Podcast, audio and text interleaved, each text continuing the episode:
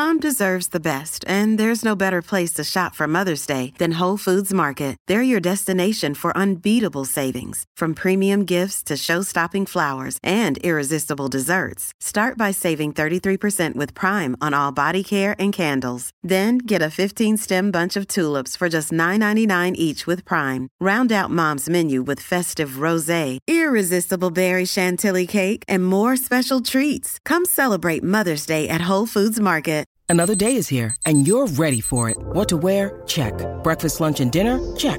Planning for what's next and how to save for it? That's where Bank of America can help. For your financial to-dos, Bank of America has experts ready to help get you closer to your goals. Get started at one of our local financial centers or 24-7 in our mobile banking app. Find a location near you at bankofamerica.com slash talk to us.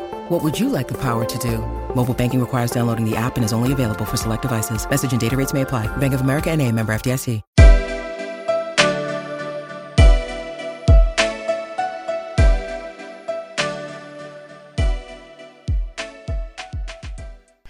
Hey y'all, this is episode 70 of Eco Chic. My name is Laura Diaz, and I am so happy to have you this week. It's always just so great to have y'all returning every single week. I so appreciate when you subscribe to the podcast and you get new episodes every single Tuesday, except for last Tuesday. So there was no episode last Tuesday because, dig this, I was driving cross country. I have made the move from Arizona, where the podcast originated, to Atlanta, Georgia. So just about as far as you can get from coast to coast across the US. So I appreciate y'all reaching out to me and just sending me positivity via social media. It's just so nice to be able to share things with you, like just along the drive. And now I've kind of been in the process of furnishing a full adult apartment. And I just want to be able to share those things with you on social media. I'll probably do like a little bit of a like home tour, I guess we're going to call it, later this week or maybe next week. My apartment is still like semi unfurnished. Like I'm missing a couch, but there's a couple things that I found really cute, like at antique stores, and a couple things that I've had to buy new. And then just how I'm like making those conscious choices of just better fabrics and better companies to buy, and how you can just be a really conscious consumer. This is my opportunity to really like put everything I preach into practice. So it's been a really, really fun project with me, and I hope to be sharing that a little bit on social media. If you want to follow along, I'm at Eco Chic Podcast. And you can also DM me there if y'all want to get some stickers. So I love sending out stickers if you are new to the podcast. It's something that I really enjoy. It's a fun way to just thank you for listening along. And all you have to do is send me a DM with your address, and I will be sure to get those stickers out as soon as possible. And it's just, again, a really fun way to rep and a good way for me to get in touch with y'all and get to know you a little bit better because I love the idea of a podcast being like a conversation. I don't want it to just be like me talking to myself in an empty room or talking to a void and there's real people receiving this and I want to be able to be like, "Hey, how are you? What do you do?" and like I feel like a lot of us are very similar and I love the idea of community. So anyway, point of the story, if you follow me on Instagram and send me your address, I would love to send you some Eco Chic stickers. Today's episode is a Chic Chats episode, which is a really fun call in style episode. So, this is the second of these that I have done. The first one was on dating, and five different girls called in, and we all talked about dating as a vegan or someone who lives low waste or just an environmentally conscious lifestyle. And what does that mean when you are involving yourself in romantic relationships. And y'all seem to love, love, love that episode. I got such good feedback, and I think it's probably like my most downloaded episode thus far. So I got a lot of requests to do another one. And so today we are talking about cultural sustainability and what it means to be sustainable abroad, environmental values in other countries outside of the US, which is where I am based. So I do want to kind of set the scene a little bit because this was a really fun episode for me when I started thinking about it. I kind of imagined it to be more about people's cultures and like heritage, what barriers you experience with your family or when you're participating in certain like cultural activities, like maybe holidays, things like that. So, how I kind of imagined it, I touch on this briefly in one of the conversations today, but how I kind of imagined it is from my perspective, I am Cuban. I was born and raised in Miami, Florida. So a huge, just Latin American community in general there. And Cuban people love pork. I mean, all meat in general, but pork in particular, at least in my opinion, has been really important to me culturally just growing up. So, for some idea, like on Christmas Eve, on Noche Buena, we always have a huge pig. It's like a pig that you roast all day. And my mom has stories of like her dad and her uncles digging a pit in the backyard and you fill it with charcoal and you have this huge pig that the day before when my mom was a child she would go out and like pick out the pig with her siblings and with her dad and which is kind of like a strange idea to me because I never like personally did that. I never went to a farm and picked out the pig that I was going to eat for Christmas. But it was something that like if you see your pig is like living a happy life, that's the pig that you're going to choose and I feel like that's much better than buying into factory farming if you are going to eat meat. So just something to think about on that perspective. But anyway, so the idea of a huge pig is something that I associate very very closely with Christmas Eve. And that's just something that's always been really important to me. It's a tradition that I like, I love, love, love that so much. And I've always loved it growing up. And I feel like from another culture, it might be a little bit strange, like just looking at a pig. But on the flip side, like as Americans, or I'm sure as people in other countries, if you are buying animal products at a store, is it so crazy to think that it was actually an animal and it was actually living a life and it had a face and it had, you know, it came from a farm or a litter or whatever you want to think about it as. And it makes it a lot more personal when you're thinking about an entire pig, at least in my personal opinion, like in my experience. So I am not a vegan. I am not like a ride or die, no matter what, I'm going to eat plant based. And I've talked about this before a little bit on the podcast. So I call myself a vegan at home. So I don't buy any animal products and I really limit my consumption of things like dairy. And when I'm out, I will allow myself to eat animal products if I feel like it. Maybe allow is not the word, but if something's like sounds really, really good, I'm gonna go ahead and go for it. But I typically also eat vegan when I'm out just because that's how my taste buds have changed and that's just what I enjoy now. But there's nothing that I feel like I need to really restrict in my diet based on purely environmental reasons or purely animal rights reasons. So that's just to say, if I am allowing myself this small portion of animal products, you know, 2% of the year, let's say, 98% I'm being a vegan, and then the other 2% I'm letting myself just like indulge a little bit, quote unquote, I am going to definitely think about cultural experiences in that indulgence again. So something that I'm always going to say yes to, at least like as of right now, I'm always going to say yes to that Christmas pig, just while I'm with my family, while that's something I really enjoy, while that's a tradition I grew up with and so, anyway, that's kind of like more the stories that I was anticipating hearing as I began reaching out to different girls and just talking to people about their experiences when I started saying the words cultural sustainability or like cultural barriers to environmentalism. So, again, I was kind of like thinking about these heritage stories and I was expecting people to tell me a lot about their families and things like that. And I did get a lot of that. And this has been such a fun episode to put together. It takes a little bit longer for me to put together these hotline style episodes, just coordinating with people's schedules and putting it all together at the end. But it has been so, so rewarding.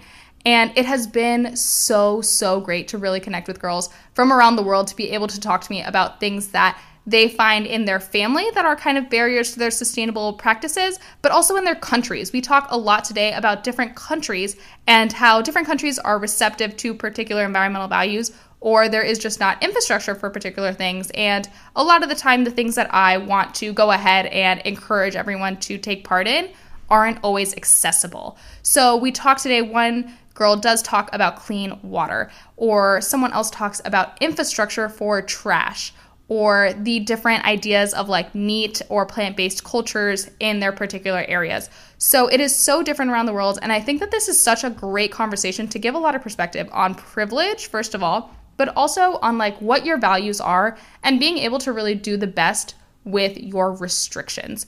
So maybe you want to be a ride or die vegan, but you also want to be really respectful of the country that you're in.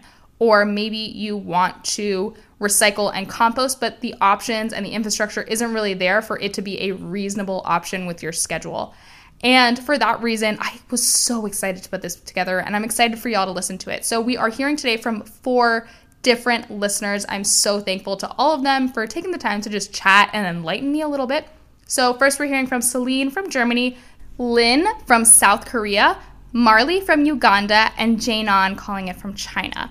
So these are all women who live in different countries, who some of them have lived in the US previously, some have never lived in the US, but they've lived abroad, and they have a really great perspective on what their values are and what the country's values are. And we do talk a little bit about political structures. So if you're not familiar with some of the national policies, we don't mention anything in specific, but I, for some context, Celine and I talked so, so long about Germany. And Germany is making great strides in terms of renewable energy. And they're kind of like the golden standard, at least in my mind, for what a great country can be when it's reducing its carbon emissions and just trying to be as clean as possible while being as industrialized and as advanced as possible. So, for some, I mean, for some context, my master's degree is in climate science and solutions. And while I was in graduate school, Germany was kind of like the standard that they were like, if we want our country to get to this, we have to be looking at Germany and we have to be doing what Germany wants to do. So Celine gives some really great insight on what that means as a German day to day and like how that kind of impacts her, if at all.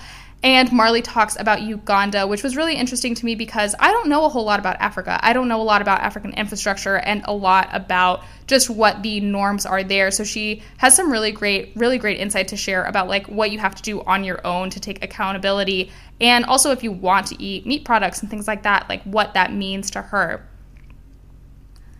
On the flip side, Lynn talks a little bit about food culture and also drinking culture, which I thought was really interesting. She has so much interesting insight on recycling and pollution and air pollution and litter. And I thought it was really interesting what she shared about air pollution. Also, just thinking later about my conversation with Janon from China, who also talks about air pollution. And they both have very similar concerns, but their countries, both in Asia, their countries are doing very different things when it comes to environmentalism. And Lynn talks more about infrastructure from a national scale. And then Janon shares some really great insight about her family and what it means more. What I was imagining those like more heritage stories, what it means to her to just express her values to her family, and then how she kind of compartmentalizes that. So, all in all, great conversations. I'm so thankful to all four women for calling in and taking the time to just chat and just share their stories with me. And I ended up having just like great relationships with all of them, and I'm thankful. And Anyway, I will stop gushing. I hope you guys so enjoy this Chic Chats episode. If you like these episodes, please, please let me know. I want to do more of them in the future, and I would love to hear about a topic that you're interested in hearing about. So if you have anything that you're really excited to share, I would love to chat with you. Again, social media is definitely easiest way to get in contact with me. But also, if you enjoy this episode, don't forget to rate and review the podcast on Apple Podcasts. I so appreciate when you do that. It helps me out so much, it helps get other people involved in the community. But I'll stop. Thank you again so much for tuning in today. I hope you enjoy this episode on cultural barriers to sustainability and environmentalism abroad. Celine, tell me your age and where you are calling in from. I'm calling in from Stuttgart in Germany, and I'm 22. Awesome. Great. Well, I'm really, really excited about this. And I would love to just talk to you a little bit about what sustainability looks like for you day to day in Germany. So, um, I've been trying to reduce my waste since July last year, actually, because of Plastic Free July when I was living in London. And since then, I've done my best in being more sustainable, probably. And before that, even I've never bought plastic bottles and I've recycled. But these things sometimes are very um, natural to me, actually. And are they natural to you just because they're kind of embedded in that German lifestyle? Like you already have the systems in place for really easy access recycling and plastic free options? A lot of things are probably because of the system yes. We we do have a lot of possibilities for that. For example the recycling here is done very straightforward i think. So you've got many different bins. We've got four at our house. Um, one is for plastic and recyclables. One is for paper. One is for compost and also things that can't be composted but are like animal products. And then there is one for the rest. Then we have glass bins on a community level and also electric recycling bins and other like furniture stuff. So there's not really an option to throw it somewhere else. Though I gotta say that many people don't really know how to recycle and i also have some questions when i like looking at the bottles like, where, where does it go this is sometimes hard yeah but we do have many systems for for recycling and for being more sustainable still i think that recycling is not the ultimate good thing to do Yeah, I totally agree. And I think that it's really awesome to recognize that you already have like really easy, straightforward ways to recycle in place because there's a lot of countries that don't have that, I'm learning. And I would like to just switch gears a little bit and talk about something that you mentioned before we started recording. When I think about Germany, I think of really like forward thinking national policies when it comes to climate action. I think of electric cars and I think of sustainable energy and things like that. And you were kind of mentioning to me that electric cars are not necessarily the norm in Germany as some people might assume. So could we talk a little bit about like car culture in Germany? Yes, of course. I'm from Stuttgart. I'm from the car city in, in Germany. Both Porsche and Mercedes have their headquarters here, and many people work at these companies. So it's really big, but of course, they aren't the number one companies in electric cars. So people aren't really advocates of that new trend.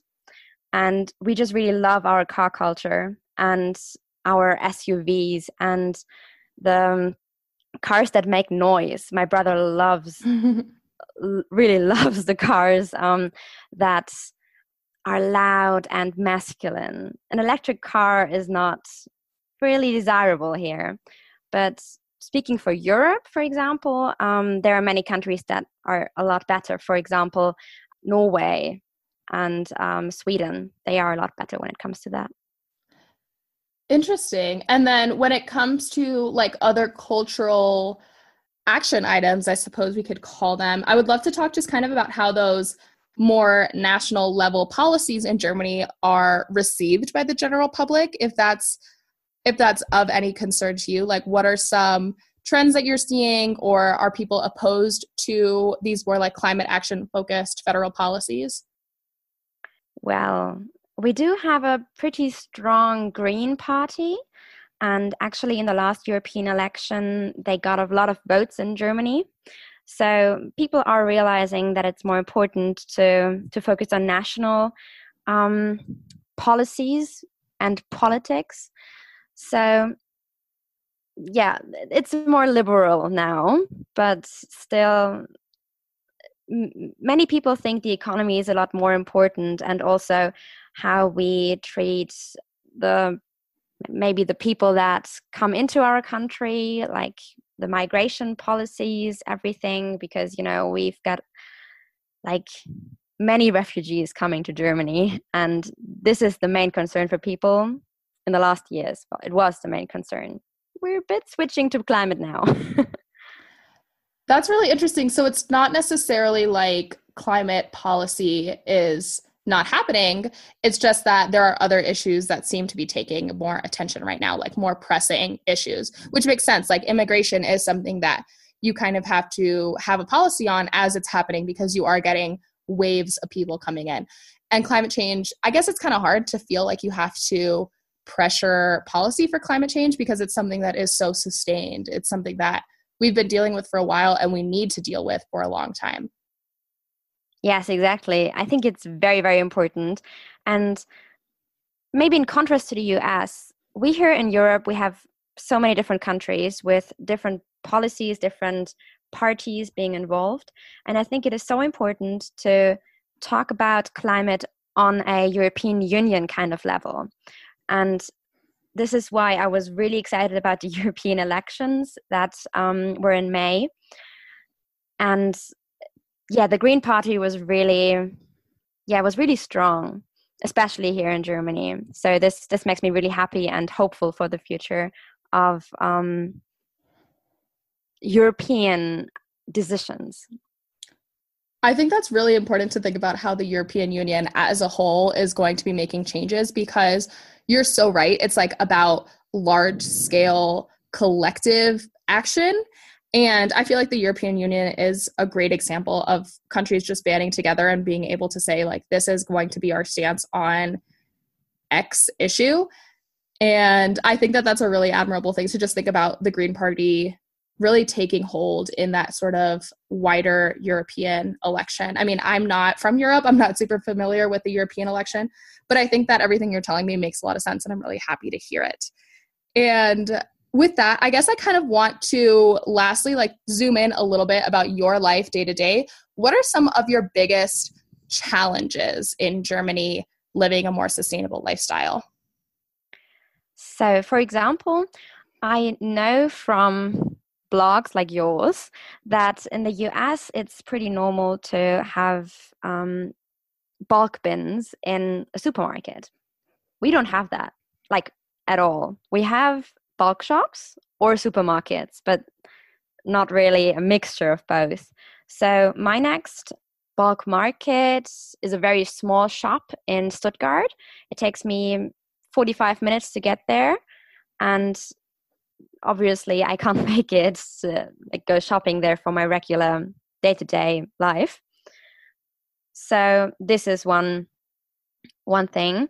And I just moved back in with my parents after, after I finished studying for a while now. And well, my family is not really just behind everything like me. So they don't really want to do it just as I want to do it. They don't want to change that quickly. They were saying, Celine, we're already doing enough. We don't buy plastic bottles anymore and things like that. Every day we're we're getting better, but still this is um this is my main concern right now. And yeah, we're trying to work it out what I feel is that people around me think that we are already doing enough, enough as a nation, enough as industrialized countries. So they would say, it's China's turn, or why isn't the US doing anything?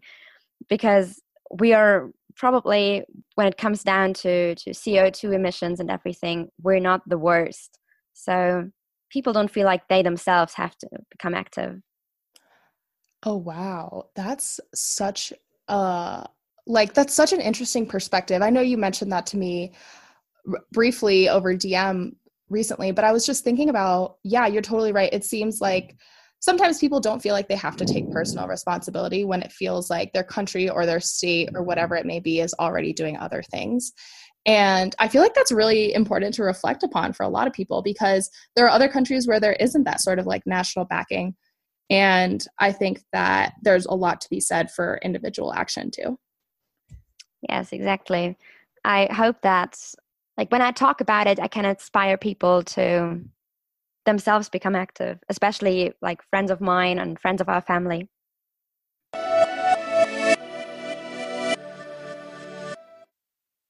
Hey, Lynn, tell me before we get into it your age and where you are calling in from. I'm 26 years old and I'm calling from Suwon in South Korea. Very cool. I'm so excited to talk with you today about your life in South Korea and the sustainability mm-hmm. aspects of that. So, I guess before we get too deep into like the general social conversation, I'd love to hear a little bit about South Korea and just your perspective there on air pollution and trash and things like that. Well, yeah, living in America and then living in here, it's given me a lot of different perspectives. It's allowed me to see things from a lot of interesting ways, and I think that's really fun.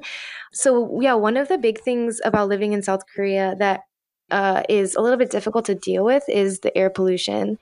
Yeah, the air pollution is really it's yeah it, it, it depends on the day but there are some days where it's so bad and it's just really hard to deal with and you know it's like sometimes you feel just personally like really powerless about the air pollution being like concerned about the environment you always feel like oh i feel like i need i need to do something about this. But with air pollution it's just like what do you do? You know? Yeah that's a so, huge issue to tackle. Yeah it definitely is and um you know so just like day to day a lot of times you have to go out of your house wearing a, a mask and because you it's actually like really dangerous to breathe the air.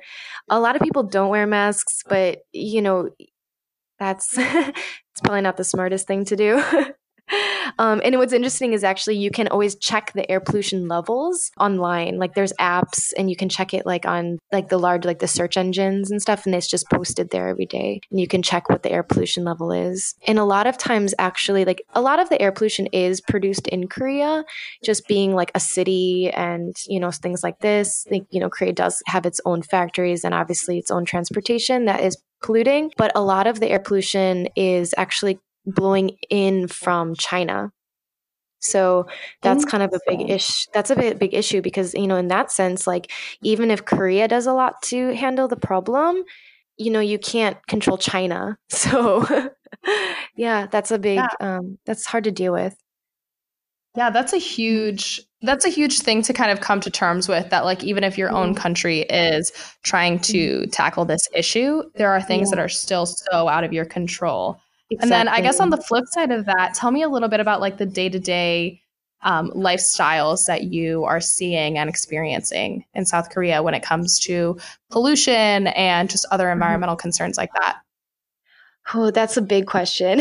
um, but the I think you know, as far as air pollution, um, I think uh, in general, I think Koreans tend to be pretty good about it. Like, because because people really hate the air pollution. There's nobody who likes it obviously. And so i think you know pe- people are really good about taking public transportation uh, because for one thing it's just really really good transportation here. Like you, you can get a bus to anywhere. There's really really good subways. I've seen a lot of bike rentals. Like a lot of people ride bikes. There's a lot of those bikes that you can just rent from the street and those are there's are there a lot and that's pretty cool. But as far as other ways of environmental like uh, con- concerns i would say that korea is not so great in that sense. I see so much litter everywhere. It's just oh so much litter. And that really yeah that's hard to deal with. Um, and interestingly there's actually no public um, trash cans Uh, really? So, yeah, I I was really surprised about that when I first came to Korea. I was like, where are all the trash cans? And it's, you know, to this day, I've asked a lot of people, like, why are there no public trash cans? And I still have not gotten a clear answer. I think one of the biggest reasons is that I'm, you know, probably the city or whatever the country, maybe it's expensive to manage a public trash can. But one of the other reasons is that I think it's hard to separate the recycling. Uh, because actually, one of the actually oppositely though, one of the really great things about Korea is that they separate their trash like by law. So, mm-hmm. like in the in the home, they separate their trash. Yeah, yeah. So you, by law, you're required personally to separate your trash. So then, I guess for the public trash cans that can't really be regulated well. And so I think maybe that's one reason why they don't have them outside. But yeah, so for the inside your home, you are required to separate all your trash and all your recycling, which is really, really cool. I think it's a great system. Usually, a lot of people live in apartments here.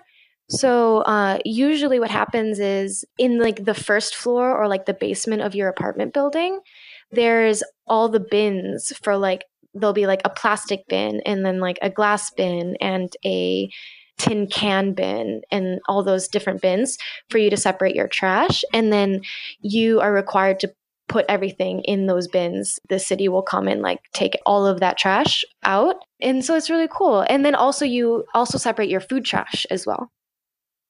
So you have oh, yeah, so if you have any like food waste, you put that in a designated plastic bag, which you actually buy directly. And so they by buying those trash bags, that's like how you pay for the waste disposal, which is kind of cool. And even though oh, it, I think like I don't know if those plastic those bags are actually made of plastic. I think there's some kind of like, you know, biodegradable material because if you feel it, it's not exactly plastic, so I don't know exactly what that is, but you have to buy that bag and then you put all of your food waste in there. And then there's another bag which you buy for all of the non recyclable things too. Wow, that's so interesting how it's regulated and also how enforced it is to yeah. just take account of your trash and like really be responsible for your waste. That's so interesting. Yeah, and actually if you ever like make a mistake in separating your trash, like the person who is working in like the apartment office or something, if he catches you, he'll be come out and be like, "Hey, you need to, you know, you need to separate properly."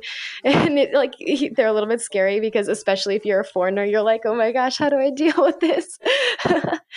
there was one time where that's really mm, one time I wanted to put the I had a plastic bag that I was that I had to throw away.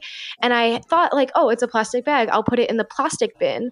But apparently there's another bin for only plastic bags. And he kept yelling at me. He's like, that doesn't go in there. But I'm like, it's plastic. Where do I put it? and then and then I learned like, oh, there's another thing for only the plastic bags. And you know, you kind of learn as you go. But they really like they really make sure that you're doing it properly. Wow, that is mm-hmm. so interesting and like really encouraging to think mm-hmm. that other countries are taking such account for yeah. their waste and just environmental concerns, you know, longer mm-hmm. term, especially compared to the US that doesn't have anything comparable to that to my knowledge. Yeah, it's really really cool. And you know, like I haven't done any research about like how actually efficient the whole system is but just by seeing it like you know it, it, must be working pretty well like just the way that everything is so well separated i think that's you know they must have a pretty high recycling you know rate in my opinion yeah i have to imagine yeah. i have to imagine that it is a really efficient system especially yeah. if it is as regulated as it is and mm-hmm. like as mandated, I guess we would call it. Mm-hmm. So do you see any kind of longer term or domino effect type situations coming from the trash? Like, does anyone else have similarly encouraged environmental values? Well, as far as like single use plastics and things like that, I'm sure this is similar in America, but you know, so many people are using like single use plastic cups. But one interesting thing though is that Korea does have a law for cafes like coffee shops and things like that, they're not allowed to use a plastic cup inside the store. And I'm not sure if like it's that way in America or not. I can't remember, but yeah, I think that's a really cool law. So you you they're allowed to give out a plastic cup if it's to go, but if it's in the store, it's against the law to give a plastic cup. Wow, no, that's definitely very different from America. I have so much respect for that because yeah. I think about that a lot, especially like if you are going to a Starbucks, let's say, to uh-huh. like work on some work and you're planning on sitting there for a couple hours, uh-huh. you're still going to get a throwaway cup. And that's really unfortunate oh, because I do believe a lot of Starbucks do have like, they have like ceramic staying cups yeah mm-hmm. so that you can like stay and sip out of but a lot of people don't know about them and you have to mm-hmm. ask for them especially like a starbucks barista is never going to ask you is it for here to go mm. and you end up just sitting there with a throwaway cup for no reason and yeah. i think it's a lot of like encouraging people to even ask for it so so there's a lot of issues around that as well yeah so i think yeah that's one thing that i really really um respect about like the cafe culture because oh my god like Koreans love coffee. so I think that's a really cool thing. But they, they do still give plastic straws. But I don't know about Starbucks in America right now, but Starbucks here um, has the paper straws. Is that true in America right now too? I believe it is. I believe it is. And they also have like sippy cup lids as well here. Mm-hmm.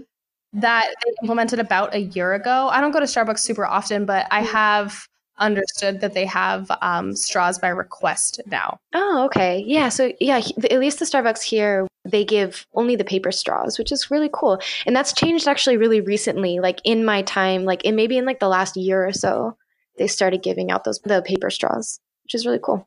I really respect that. I think mm-hmm. that that's really receptive to the culture. Yeah, but actually, a lot of people complain about it. They don't really like it. yeah, I guess that's like here. I feel like a lot of people get very upset about their paper straw options because mm-hmm. I mean I guess paper straws are not a perfect solution like they do get wet and they yeah. get like wilty and mm-hmm. you get a little piece of paper stuck to your lip and yeah. it happens but I feel like the straw conversation is really just about like encouraging people to think about their choices. It's yeah. not so much about the straw itself, it's more like the movement behind the straw. Yeah, that's a good point. I think so too. A few things about just like social aspects about sustainability. Mm-hmm. There's like a few things. One thing is actually it sounds kind of funny it's the drinking culture about korea actually it's pretty fun like one big thing about Korean companies is that they like to, after the work, a lot of times the bosses like to bring the coworkers out for drinks and dinner. And, you know, that can be really fun. But a lot of times, I, in my opinion, I feel like it can be a little bit wasteful sometimes because um, a lot of times if you've already eaten and then if you want to go to a like a bar or something. Here, you're actually required to, or a lot of times, not every place, but a lot of times you're actually required to order food if you want to drink alcohol. And so, like, in my experience, like, I found that, like, we wanted to hang out a little bit more, but we were already so full, and yet you're required to order more food, and it's, it feels really wasteful a lot of times. And there's also a thing called uh, panchan in Korea, which means like side dish. And there are like these little these little side dishes that come out with your meal, and they're so delicious, and they really like supplement the meal well, and they like they go really well. It's like kimchi and things like that. But a lot of times those side dishes don't get eaten, but yet they're given anyway because it's just like the culture. It's like what you do. You have panchan with your food. And a lot of times those things just get thrown out if people don't eat it. And so a lot of times I've had to say like, oh, I don't really need this particular one and just give it back immediately before I even touch it. Because I really, I don't want all that, those side dishes to go to waste. because I see so many like untouched kimchis just get trashed and it's kind of disappointing. Well, that's really interesting. First, that you're required to order food with your alcohol. I think that that's actually like a really smart thing on on the part of like a public safety standpoint. Yeah. You know, like making sure that people aren't overly drunk without eating. Mm-hmm. But you're absolutely right. There's so much waste in the restaurant industry yeah. that it just kills me to think about. I think about waste in the restaurant industry and i think about like grocery store waste all the time oh, like the yeah. amount of produce and food that's just thrown away not touched. Absolutely. So i absolutely resonate with that. Mm-hmm. and, and and just to go on with like the about like the food a little bit korea really really loves meat. It's cute like so much barbecue so much pork and beef everywhere. And so that's been hard, kind of hard to get around because i'm not like a strict vegan but i don't eat beef and pork like strictly. I'll eat like chicken on occasion and some other things, but I I don't eat pork and beef, and so that's been really hard to get around because uh, it's just in everything. Yeah, I completely understand that. I'm Cuban, so it's easy for me to avoid meat when I am like on my own, but when I'm with family, it's really hard. Yeah, and then like especially when you're living in somebody else's culture, like somebody else's country, you really want to be respectful to their culture. And so like if somebody I've had some situations where somebody did like offer me meat and you know something like this and then i felt like i didn't want to be rude by rejecting it and like you know it's not my it's not my culture and it's not my my country but i want to show that respect. And so that was i've had a few situations where i that i was like oh what do i do? Do i eat it or do i what do you know? It kind of sometimes a little bit between like a rock and a hard place.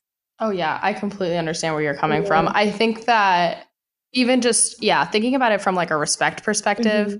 i completely resonate with what you're saying. It's like yeah when you are in someone else's home or country or city, like you want to try everything and be really receptive mm-hmm. and, you know, have all these experiences, but it's really, really hard mm-hmm.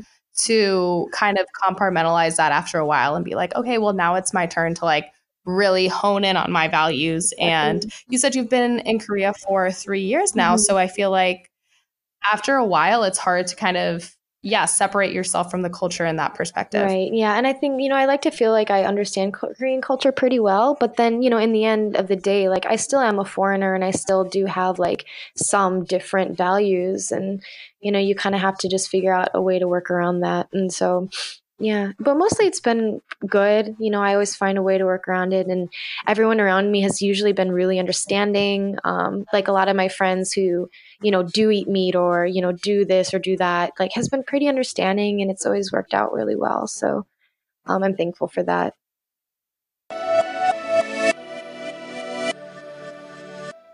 Marley, thanks so much for hanging out today, and I'm glad that we can make this work. Um, before we get into it, let me know your age and where you are calling in from. I am 23 and calling in from Uganda. Awesome. So tell me a little bit about Uganda and like your experience as someone with an environmental lifestyle. Yeah, so I've been living in Uganda for about a year now, um, and I would say the year before I moved here was kind of when I got really serious about reducing my impact. And it's been really interesting, kind of just having gone through that to live here um, because there's not really a huge concern about that or an awareness about being environmental in Uganda, at least where I live in Uganda. So I feel like recycling and like reducing your plastic is like a huge focus by a lot of people. I know it was something that I got super serious about, but in Uganda, like in the town that I live in, I live in Gulu.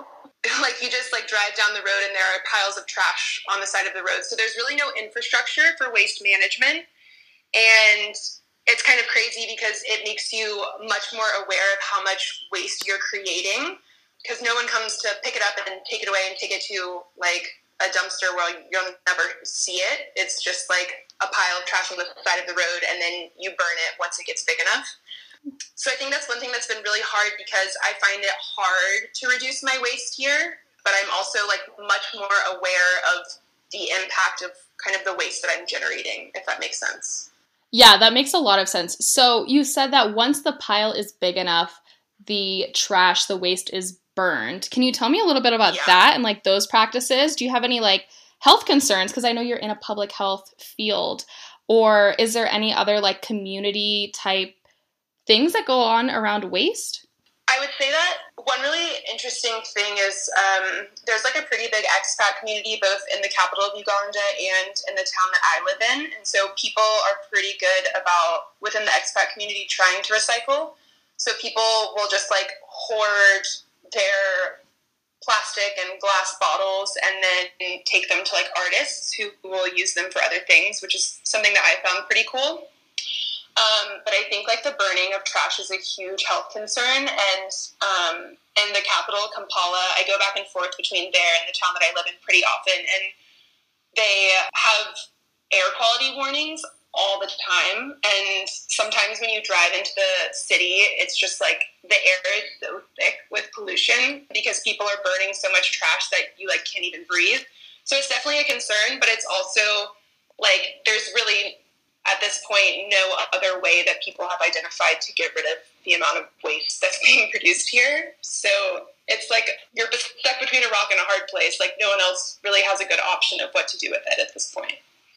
Yeah, I completely understand what you mean. So that's really interesting that you don't really have another option because there's no like public backing on it. So then on the flip side, so waste is a major concern. Is there anything about your life in Uganda that you think is like really positive from an environmental perspective? I think that I'm really conscious here of like my food waste. And so I shop at like a local market. I'm probably like as close to farm to table as you can get. I shop like straight from the people who farm it. And I feel like I've gotten really good about not wasting any foods. Like when I have leftover vegetable scraps, I'll make like homemade vegetable broth. And my roommate is sometimes like, you should probably throw that away. And I'm like, no, we can salvage it somehow. So I feel like it's made me a lot more conscious about what I'm producing um, and kind of made me get a bit thrifty with the way that I deal with the waste that I'm producing, if that makes sense. Yeah, that makes a lot of sense. So, can you compost where you're living, or do you just try to use your food scraps like as thoroughly as you can? I don't compost. It's something that I've looked into, but I just haven't gotten the guts to kind of like try it yet. So I just kind of use my food scraps to the best of my ability. We also like have little animals in my compound that sometimes we'll feed it to like the chickens or something, which is good. But yeah, that's my extent of food waste. no, I think that's totally fair and really reasonable. I feel like composting in general is something that people are very often intimidated by. So I completely understand. Just try to use your food like to its fullest extent. And then you mentioned just chickens or other animals that are in your compound you mentioned. So is there a big like animal consumption culture where you live? I'm so curious to know about like typical Uganda like food culture. Yeah, it's interesting. I would say that a lot of people don't necessarily prepare it at home. Like my roommate who's Ugandan never prepares meat at home, but whenever we eat out, he eats it. So there's definitely a big like consumption of it, but because I guess I don't really know if it's because people don't want to slaughter it at home or anything that they don't eat it as much at home. But like pork is huge in Uganda. People love pork. Chicken is pretty big, and fish is pretty big. I've actually been a vegetarian for a long time, so I don't eat any meat here. Um, but I would say overall meat consumption is pretty big as long as you can afford it. That's really interesting. Um, and I guess I didn't really think about the fact that you would have to most likely slaughter the animal at home. I feel like that's a really yeah. big that's a huge like battle for a person. Like how badly do you really want to have that animal product if you have to deal with slaughtering it yourself? And I think that that's a really cool like a lot of time there's a cognitive dissonance between people wanting to save animals from factory farming but like not feeling bad about ordering mm-hmm. food out. And they don't really realize that those right. two things are like so intimately connected. So i feel like having to slaughter the animal yourself makes it super clear and like makes that really clear connection for you that if you want to do it you have to like be part of the whole process. Right. Yeah definitely. And i would say it's also interesting just like thinking of it as a vegetarian like a lot of my friends here that are expats came in to Uganda also being vegetarians, and they did it for like sustainability purposes in the U.S. and also like animal rights stuff. But here, I think people are much more inclined to feel okay with eating meat because like it is done a bit more sustainably. Like you can't deny like the impact that like rearing cattle has on the environment, but people are raising them themselves. It's not factory farmed, and it's not like turning them out at a huge pace and like sending them to slaughterhouses, which I find really interesting. So people will come in being vegetarian and end the year like eating meat again. Oh, that's like that's really interesting because I guess you're totally right. If you're thinking about like you're farming it yourself, you have to slaughter it yourself. The impacts are most likely like significantly less than what we think about in the US as like really environmentally intensive animal agriculture. It's right. not to that same like scale and extent. Interesting. And yeah. is there anything else that has really like stuck out to you and your environmental lifestyle that has either like made it easier or harder or anything else you might want to share? I would say that I think one of the biggest things obviously people think about in reducing your waste consumption and especially with plastics is the plastic water bottles and that's something that's been really hard for me because I can't like you can't drink water from the tap here, and so I have a life straw, which is great. Would highly recommend. Where um, you can fill it out of the tap. A lot of people use them for camping, and it filters the water. The only thing is it doesn't filter chemicals, but it'll filter like all the bacteria, so I can use it and drink straight from the tap. But there are still times that I have to buy, like if I know I'm going on a long bus ride and like my water bottle only holds half a liter, like I know I have to buy a liter of water out of a plastic bottle and it like kind of kills me inside. But I also just try to think about it as like I'm reducing my impact as much as possible and like 99% of the time I'm drinking out of a life straw or um, you know not having to consume that plastic so i think keeping in mind that it's like i'm doing what i can in the context that i'm in has been really important for me living here yeah, I think that's a really important way to look at it. Like, just not feeling guilty about the environment that you're already in. So just being like, yeah, these are my limitations and like this is what I'm going to do about it. And I think that's a really really good way to look at it. Jaenon, tell me your age and where you are calling in from. I'm 18 and I'm calling in from Hunan, China. Thank you. So, before we start talking too deeply about your particular concerns with um, Chinese environmentalism, tell me a little bit about your background, just some of the concerns that you see in China now, living there day to day. Um, so, I've done a internship with like a pretty well-known climate nonprofit, climate change nonprofit, and it's something that I'm planning to continue studying in college. So, I think a lot of the most commonly discussed environmental issues. Right now like the trendy hot topics are like the plant-based diet and then um, the zero waste movement. So those two things i think have been particularly interesting to observe in china where i feel like the government is trying to take strides in environmental protection but not necessarily in these two regards um, which seem to be like the most popular ones in the US right now. So, from staying in China the past few days, um, I've come to realize that like a plant based diet is sort of looked down upon, despite it being so easily accessible. So, in China, there's so many amazing, like yummy vegan foods that aren't hard at all to find.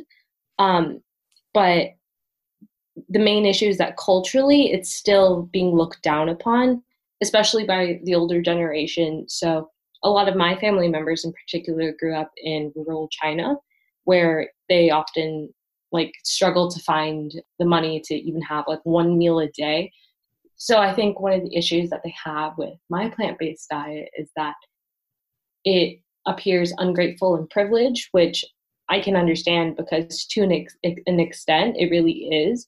Um, it's something that not everyone is able to do because of the different resources that they have available when they're within their community.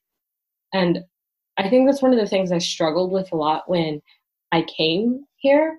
Um, I my initial reaction was like, "Oh, why is it such a big problem if it's so easy to eat vegan in China?" And then, you know, I think an important part of of sort of like connecting with them and trying to understand them was understanding where they came from. So understanding that they were lucky to have even one meal a day, and then for me to be able to come in and say, "Oh, um, I can't eat this, this, this, and this." I think it was really important for me to um, give them a bit of leeway in in all of this. So sort of being a little bit more flexible in my diet here has been really important for connecting with my family, some of whom I haven't seen in like 10 years. I think it's really important for me to take the time to explain to them why it's important to me. But to do that, I have to be willing to be flexible with them as they are with me by like supporting me in my plant based diet. I think that that's a really good way to look at it, thinking about flexibility around your family, because I feel the same way when I go home. There's a lot of things that are really important to me as an environmentalist, like how I eat at home versus how I eat with my family when I'm visiting or whatever it may be. I want to be thankful and grateful, and I want to like participate in these cultural activities. So sometimes it's kind of hard to come to terms with that flexibility, but like once you're there, I think that's a really important thing to just kind of acknowledge and kind of congratulate yourself for because it's a hard hurdle to get over for a lot of people just being able to turn that environmentalism off for a day or for a trip or whatever it may be. So i totally resonate with that. Yeah i think it's definitely been important to me like fully enjoying my time here because i think if it was something that like i was as concerned about as i am at home it would affect my relationship with my family a lot more and like kind of prohibit me from being able to fully connect with these people that like I haven't seen in years. And then I think um, the other thing I wanted to mention was about like the single use culture here. So at home in the United States, I'm trying to become like as zero waste as possible within my like means. But I found that a lot more difficult here where like there's a single use option that is available for almost anything. Um, it's often taken for convenience. So, like, if you get a drink from a tea shop, they'll give you like a plastic bag to put your drink in. There's mm. single use cotton underwear that's often given on like long term or short term trips, which, like, personally, like, that one makes no sense to me. Um, and then one of the single use products I'm struggling with the most is the plastic water bottle because the mm-hmm. tap water isn't like safe for drinking. Um, you have to boil it before you drink it, but when you're traveling, it makes it that much harder because like I don't have access to like a kettle when I'm on the train. Um, and obviously there are measures you can take to like make sure you have water beforehand, but it ends up being like way more difficult to accomplish that when you don't have access to clean tap water. And I think this experience, like traveling abroad and dealing with these different environmental challenges, has made me um, try to be more aware of kind of obstacles that people have to deal with in other communities, even in the United States. Like, if you don't have access to clean tap water, that's going to significantly impact the degree to which you can act on um, environmental like initiatives that matter to you because like not only can you maybe not do things like oh like go zero waste but it's also difficult for you to focus on this environmental challenge when you have so many other like larger concerns for your community. I think that that is such a good point that you've just made thinking about clean tap water because I immediately thought of Flint, Michigan. And it's like, how can you push other environmental concerns or even just other like day to day concerns when you don't have access to clean tap water and you are forced to buy bottled water? And I feel I feel a little bit guilty that I just like giggled a little bit about the idea of single use underwear because I understand that it's a cultural norm, but it is interesting to think about what we take as a convenience measure. You know what I mean? So it's interesting to think that single use underwear or plastic water bottles or anything that is purely for convenience, it's interesting to think that we're not always, as consumers, thinking about that end of life cycle. You don't think about what does it mean when you throw something away. So I think that all of these are really good examples of just being able to encourage some consciousness around waste in general. Yeah no i i think it's um it's led to some pretty like interesting conversations with my family. So i'll be like oh so like why is the thing? And then they'll explain it from their perspective and it makes a lot of sense. Um, and then i explain to them from my perspective and like oh well I, I would be more comfortable with me just like not using it because um, I explained to them like what I'm trying to do at home and like why environmentalism is important to me.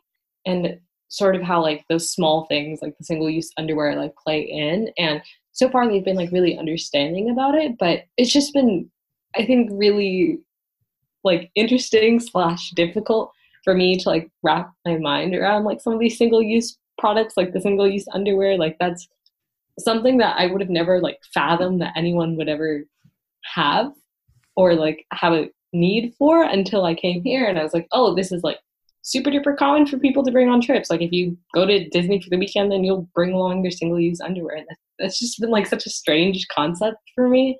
So yeah, I mean, I, I think it's all been really interesting because again, like you mentioned earlier, like the Chinese government has gotten a lot of attention for these like really great strides they've been making in the environmental movement, like using more clean energy um, and planting more trees, and a lot of really important initiatives. So I think it's been interesting for me to see on like a more individual level what kind of like sustainability challenges the like the public is confronting and if they are like taking measures as drastic as the government is yeah, thank you so much for sharing that insight. And I so appreciate you just like taking the time to explain all of that because I think a lot about China. Like before we got started, I am really impressed with everything that the government is doing. And it's interesting to think about either how long it takes for that consciousness to like trickle down to the day to day person or just how people are reacting in their everyday lives. Is it something that you're kind of just going to take for granted as like a government action?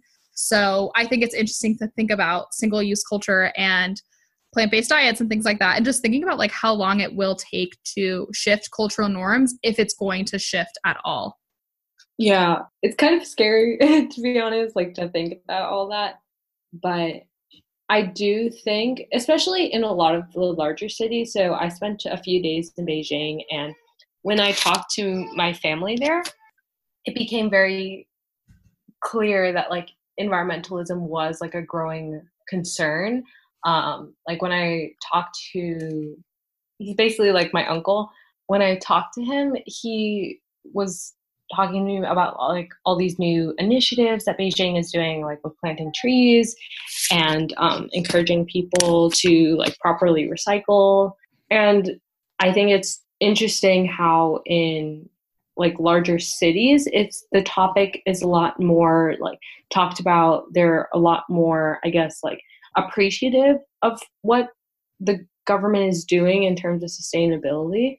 And i think a lot of that comes from like the wealth disparities between like the rural and urban areas. So hmm. um the, the urban areas i guess like they have more leisure time and a lot of the people i think spending a lot of your time in such close proximity with other people makes you value like the environment more whereas in rural areas i think that your connection with the environment is different because you rely on it for like life and subsistence. But because I think there's less like uh, the the I think there's less like leisure time for a lot of people who live in rural communities where like a lot of time is spent in like farming and agricultural work and I, I think they just develop like a, a very different relationship with it and they're more aware of like i think their individual impact on the environment as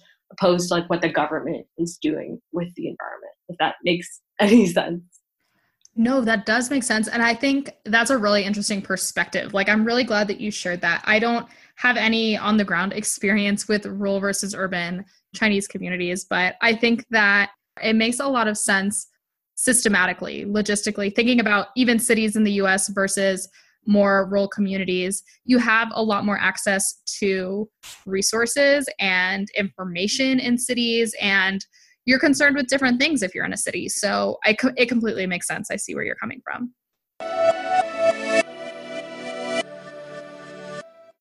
All right, that is it for this Chic Chats on environmentalism abroad, cultural barriers to sustainability. Thank you again so much to the four girls who called in and spent some time with us today, sharing their stories. If you want to get in touch with any of them, I'll go ahead and tag them on all the posts that go up in regards to this particular episode. I'll make sure that if you want to get in touch with anyone, you can reach out to me if anything. And also don't forget to DM me your address if you want some Eco Chic stickers. I love to send them out, and it's always just a fun way to get to know y'all. And with that, thank you so, so much for listening. I love you all. I'll see you next week.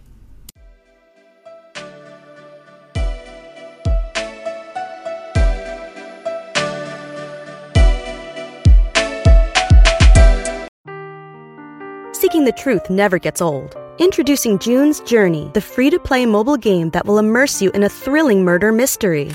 Join June Parker as she uncovers hidden objects and clues to solve her sister's death in a beautifully illustrated world set in the roaring 20s. With new chapters added every week, the excitement never ends. Download June's Journey now on your Android or iOS device or play on PC through Facebook Games.